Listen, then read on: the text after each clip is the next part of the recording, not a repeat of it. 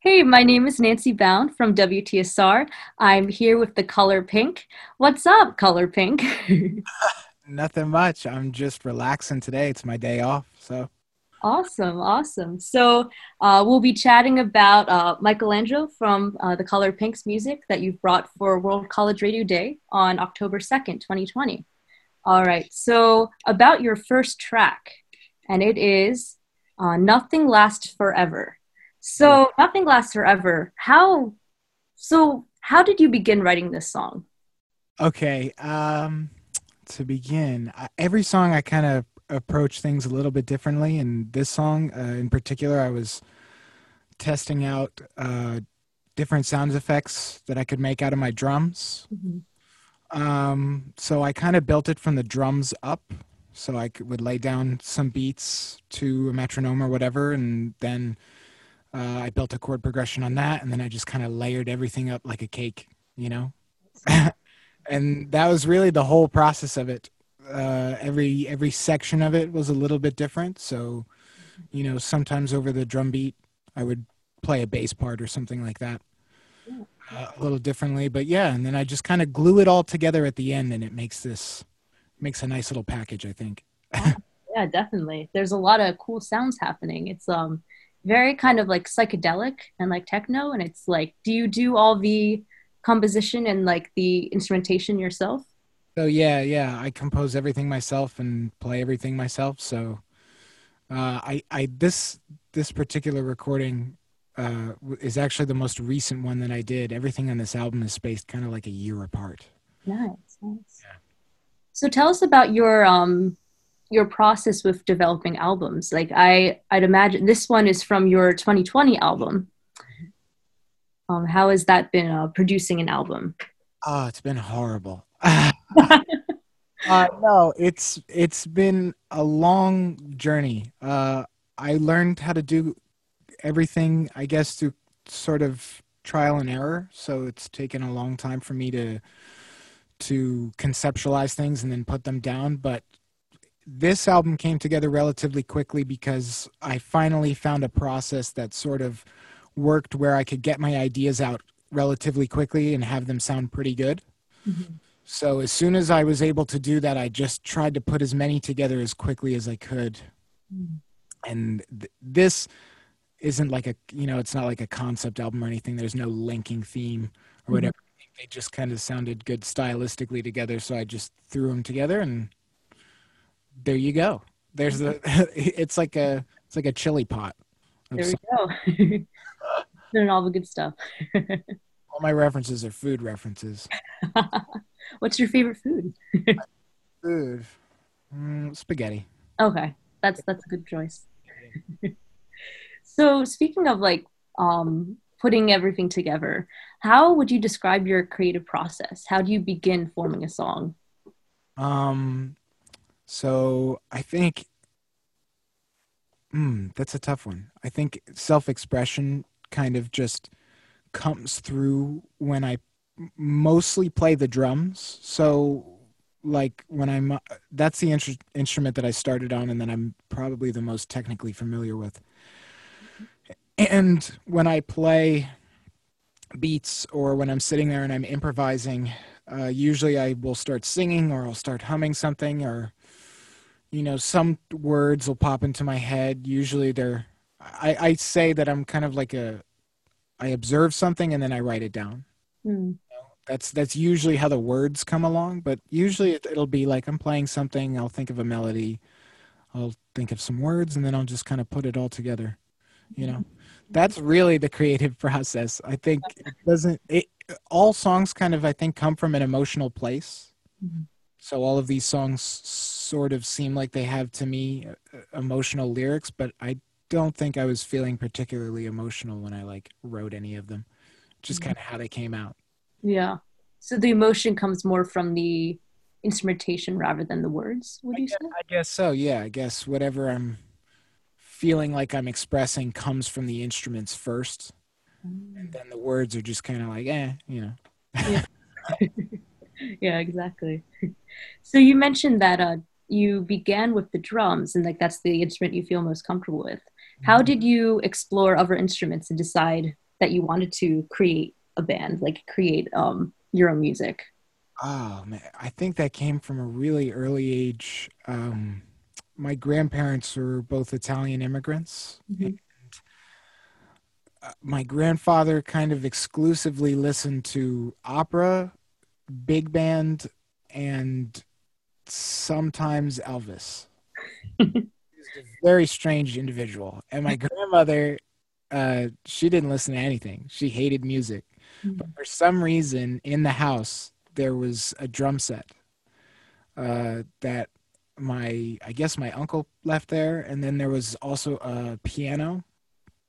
And I I can remember my earliest memories, like just trying to figure out, oh, I hear this song in my head. Let me try to play it on the piano, and then like banging something out, and then getting on the drums and and playing the drums.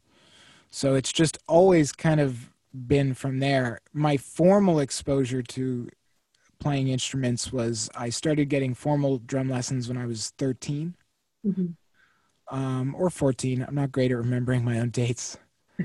uh, and from there, I just couldn't help but explore whatever I could get my hands on. Yeah, that makes sense. Yeah. Have you ever collaborated with other bands or other artists? Uh, so all through high school, I had a band with a bunch of different people, and we put out music kind of sporadically, but we never really put it on too many platforms. It was always just like Bandcamp or something like that. Mm. Currently, I am working on a few collaborations. Uh, I've done some with my friends in the past, just nothing that I've ever felt um, ready to put out yet, you know? Mm-hmm. Yeah. how would um how do you usually publicize your music? Because I I know you're on Spotify and you mentioned Bandcamp. Yeah. Um, so I go through a distributor. Uh, I'm not particularly fond of any distributor, but I go through um, DistroKid, and it's pretty easy. I pay them, and then they put it up there for me, pretty much Yeah. anywhere I want. Awesome. Yeah. It's great. I mean, the process of putting out music now is like fantastic because you don't have to get a record label to publish your stuff necessarily. True, true. Yeah, it does definitely seems like it's a more I don't know, there's like it's more liberating and like it's like a lot of people can do everything themselves. Like they can write, they can like like play and produce and like publicize their own music. And you get to find all of these like beautiful people that share your passion in doing it with you and you can collaborate just because they listen to cool stuff, you know? Because everybody can put Yeah. it. Yeah, that's true. So to move on to your second track, um, called "Full Bloom," and it's off, off the same album as your first track, "Nothing Good Lasts Forever." Um, so with "Full Bloom," what exactly is in full bloom? What what did you have in mind when you had this as the title? Um so again, I think the words just kind of happened to be whatever I was sprinkling on at the moment. So oftentimes I just use them for their sound characteristic, you know, like Okay. like I'm in full bloom sounds a little bit better than snub a doo doo or whatever. uh, but I think, you know, symbolically it, it's meant to kind of be about growth Mhm. and just learning how to enrich your life and grow as a person and not being afraid of change, Yeah. Not letting change make you feel stuck, Mhm. like you can't learn something. Yeah, there's certainly been a lot of change in with the pandemic and like everything going on with uh, social distancing and so forth. How, like I know many people who have considered starting like to write their own music or starting an instrument or so forth. Do you find that? Do you have any piece of advice for maybe some of these changes in life or like creating music, like um, like people trying music for themselves? Absolutely not. uh, no, I I can't really. You know, I'm a teacher by day, Oh, okay. so, but I really hate giving out advice because uh, it's everybody comes to their own conclusions, right? But I think the pandemic, in a way, um, if you want to look at the glass half full, which you know, is a good way of looking at things. I think uh, it's given us a lot of time to be with ourselves and a lot of time to figure out okay, you know, what do I need to feel good when I have this much time to myself? You know, uh, so something like self expression, like music, or, you know, creating anything, I think comes from a desire to just do it. And if the pandemic has given you more time to yourself to to engage with yourself and just do something, I mean, do it. I think creativity is all about and and being a creative person or or getting started in being a creative person is all about just taking that first step and and making something. Yeah. Yeah. But in terms of dealing with the pandemic and stuff, I don't know. it's crazy. It is. insane. What's going on, man? It's nuts. but that's okay. We'll get through it. Yeah, no, eventually. Yeah, no, music has definitely been a saving grace through it all. And it's just kind of, it's a unifying force. It's something that we'll always need. Music is the best. Yes. I always tell my, my very, very early age students, mm-hmm. first learn about music, I talk about being a caveman and banging on my chest. I say, I was like, that's the first instrument was the drums right there. There you go. okay, you know. So, uh, what do you teach, um, and like what ages? I teach uh, from any age, pretty much. Uh, I specialize in teenage years, like going into high school. Okay. I teach drums, piano, bass, and guitar. Oh wow! So you're teaching, yeah, you're teaching uh, students music. That, that's pretty cool. Yep. I've been a private instructor since I was 18. Nice, nice. Yeah what are some of the um, challenges that you notice like a lot of your students go through when learning an instrument? Or like any insight that's made you like recognize music in a different way? I would say i've learned how important it is to listen to a lot of different music through children because they're inspired often, you know, kids kids are most inspired by what is surrounding them at any given time. Mm-hmm. So sometimes when I experiment and I give my students uh, you know, I tell them to listen to this this Stravinsky track. It's a classical piece of music, and it sounds like scared. It just sounds like the word scary. Mm-hmm. You know that interests them, and usually when they when they engage with something like that, they tend to learn and grasp concepts really fast mm-hmm. or much more accelerated. So I would say they've encouraged me to listen to a ton of different music because every single day that I go in and teach, I try to give my students something new to listen to. Mm-hmm. Uh, so I have to be kind of on top of my game when it comes to my playlists and stuff just to find them engaging content and stuff that I think is, you know, stimulating and, and interesting. Yeah. Yeah. Who are some of your uh, personal musical influences, like whether they're artists or bands? Um, any romantic classical composer. Um, honestly, any opera. I mm-hmm. love opera. It's so beautiful and sad. uh, jazz. Uh, I'm not a jazz head at all, but I enjoy the way it sounds and I understand the concepts on a pretty deep level because I was exposed to that early on. So I like jazz. Um, and then I like I like rock and roll, kind of like anybody. Like uh, I like Frank Zappa a lot. I like Todd Rundgren. The Beatles are like the best band ever, or were, or whatever. you can't ignore them. They're pretty cool. Uh, for some recent bands, Grizzly Bear's great. They came out of Brooklyn in like the mid 2000s. I think they're really cool. Mm-hmm. Um, Palm, yeah, so all sorts of stuff. Nice. How would you say they described your own sound when you're writing music? Because of course, like your music is like it's not necessarily opera, but like how like is it just going back to what you mentioned, like the emotion behind it and like the the soul? I guess so. I tend not to put anything in. I really, really, really am attempting not to put myself in any kind of box. Mm.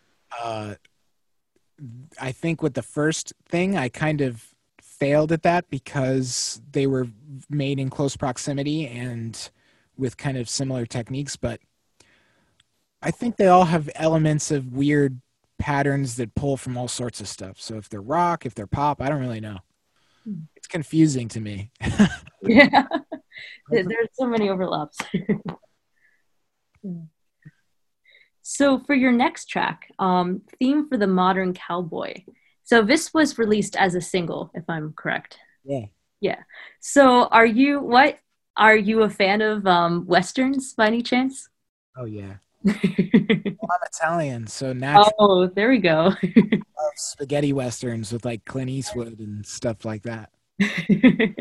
Um, I think, I think the the idea of using the word cowboy in the title came from more of a feeling of like almost patriotism. Like you know, we're we are still a country that is growing and expanding. So why shouldn't we still call ourselves cowboys? You know, we're still on the frontier. There's still a wild west. Mm-hmm. You know what I mean? And uh, so I think it's just kind of the romantic imagery that that is inspiring sometimes. You know. Yeah, it's distinctively American, like to have cowboys in the Wild West, and it's like this frontier. It's it's beautiful in its own respect. it is because anyone's welcome to the frontier. Yeah, yeah, that's the whole point. Yeah, especially like I find like with a lot of spaghetti westerns and like a lot of um Ennio Morricone's music with like his um the soundtrack to westerns that they're very inspiring and just majestic. They like they cover every every feeling. I camped across America. I camped all across the country a few months. And uh, when I was in the Midwest in Arizona and stuff, I had that music on repeat. Yeah. Every, all of that spaghetti western stuff. So I think that kind of loomed its way into my subconscious too, where like I used um, kind of the guitar in a more westerny way. I recorded it very intentionally like a spaghetti western, just to mm. kind of get that that cartoonish imagery into your head. yeah, definitely, definitely. yeah, it's um do you find like have you I think um with like do you do you often research for your um the music that you might like to produce? Like do you find different I don't like maybe st- like I know you mentioned that you don't necessarily like lyrics don't don't take priority necessarily but if, do you find other ways of researching or like you're as you've mentioned traveling? Yeah. Um, i think like i said before i'm kind of the observer and then the reporter. You know and i my brain operates where i'm always kind of drawing inspiration from things uh, whether it's going outside just into my backyard or you know listening to stuff i think in terms of production I will actually reference tracks that I'm trying to go for, mm-hmm. just because I think that's you know intelligent research. If I kind of am after a particular sound, I want it to really sound like that sound. Mm-hmm. Yeah. Do you like once you publish music? Do you listen to your own music sometimes? Like if you're just like like getting ready for the day or brushing your teeth, do you ever put on your own music? When I'm working on something. What was that? when I'm working on something, I frequently do. Okay. Um, like if I am writing and in the process of writing a track, I will listen to it nonstop. Mm-hmm. It'll be the only thing I listen to probably for a good while. Um, because when I consider it more compositional work, what I do, because it's only me, I have no musicians to bounce feel off of. Mm-hmm. So I think of it much more compositionally, like like how you would probably write mm-hmm. a classical piece or something. Mm. Um, so yeah, very analytical. Do you find working by yourself is more efficient, but like for your own craft, like, or is it sometimes like very indecisive? Like it's it'd be nice to have someone to bounce ideas off of. It's so lonely. No. I'm. Uh, no, I am very, very. I work very well alone. I'm very frequently alone, and I like it like that. Um, but there is something about crafting with other musicians that is definitely not a part of this process, Mhm. which is why I like to explore playing with other people. Uh, so, like my collaborations and stuff, I have a couple friends that I jam with. I have different people that have reached out to me and and stuff like that. So it can be isolating, but I think you know that's just part of it. So you got to roll with the punches. hmm Yeah. So moving forward, uh, what are some other projects that you have in the works? Like, uh, if you'd like to share, and like, what makes you excited for the future of music? I guess. So I really, really envision kind of a multimedia facet to what I want to do with this project. So I really like making videos, and I've released a few music videos, and I really like the art behind everything. I think I'm really excited to get another album out there. Mhm. I'm really excited to have enough material that I think is varied enough to put on an album, and I'm I'm excited to put out something that has something a little more to say. Mhm. You know, maybe stir a couple people. I want to make people uncomfortable a little bit, just a little bit. You know, Yeah. No, that's that's healthy. yeah, yeah. And then uh, I really want to put a band together uh, when I have enough material and start playing some shows. That would be great. Yeah, definitely. Yeah, I'd imagine like right now is a good time to like to plan and to just kind of like consider future plans because it's of course there aren't many live shows now, unfortunately, but there have been some creative ideas that like I've seen some bands do. This is my my chipmunk hoarding season. I'm just hoarding all of my musical ideas and storing them for the winter until I can burst them out when this is all over. there we go. Right? You got to think of the bright side. definitely, definitely.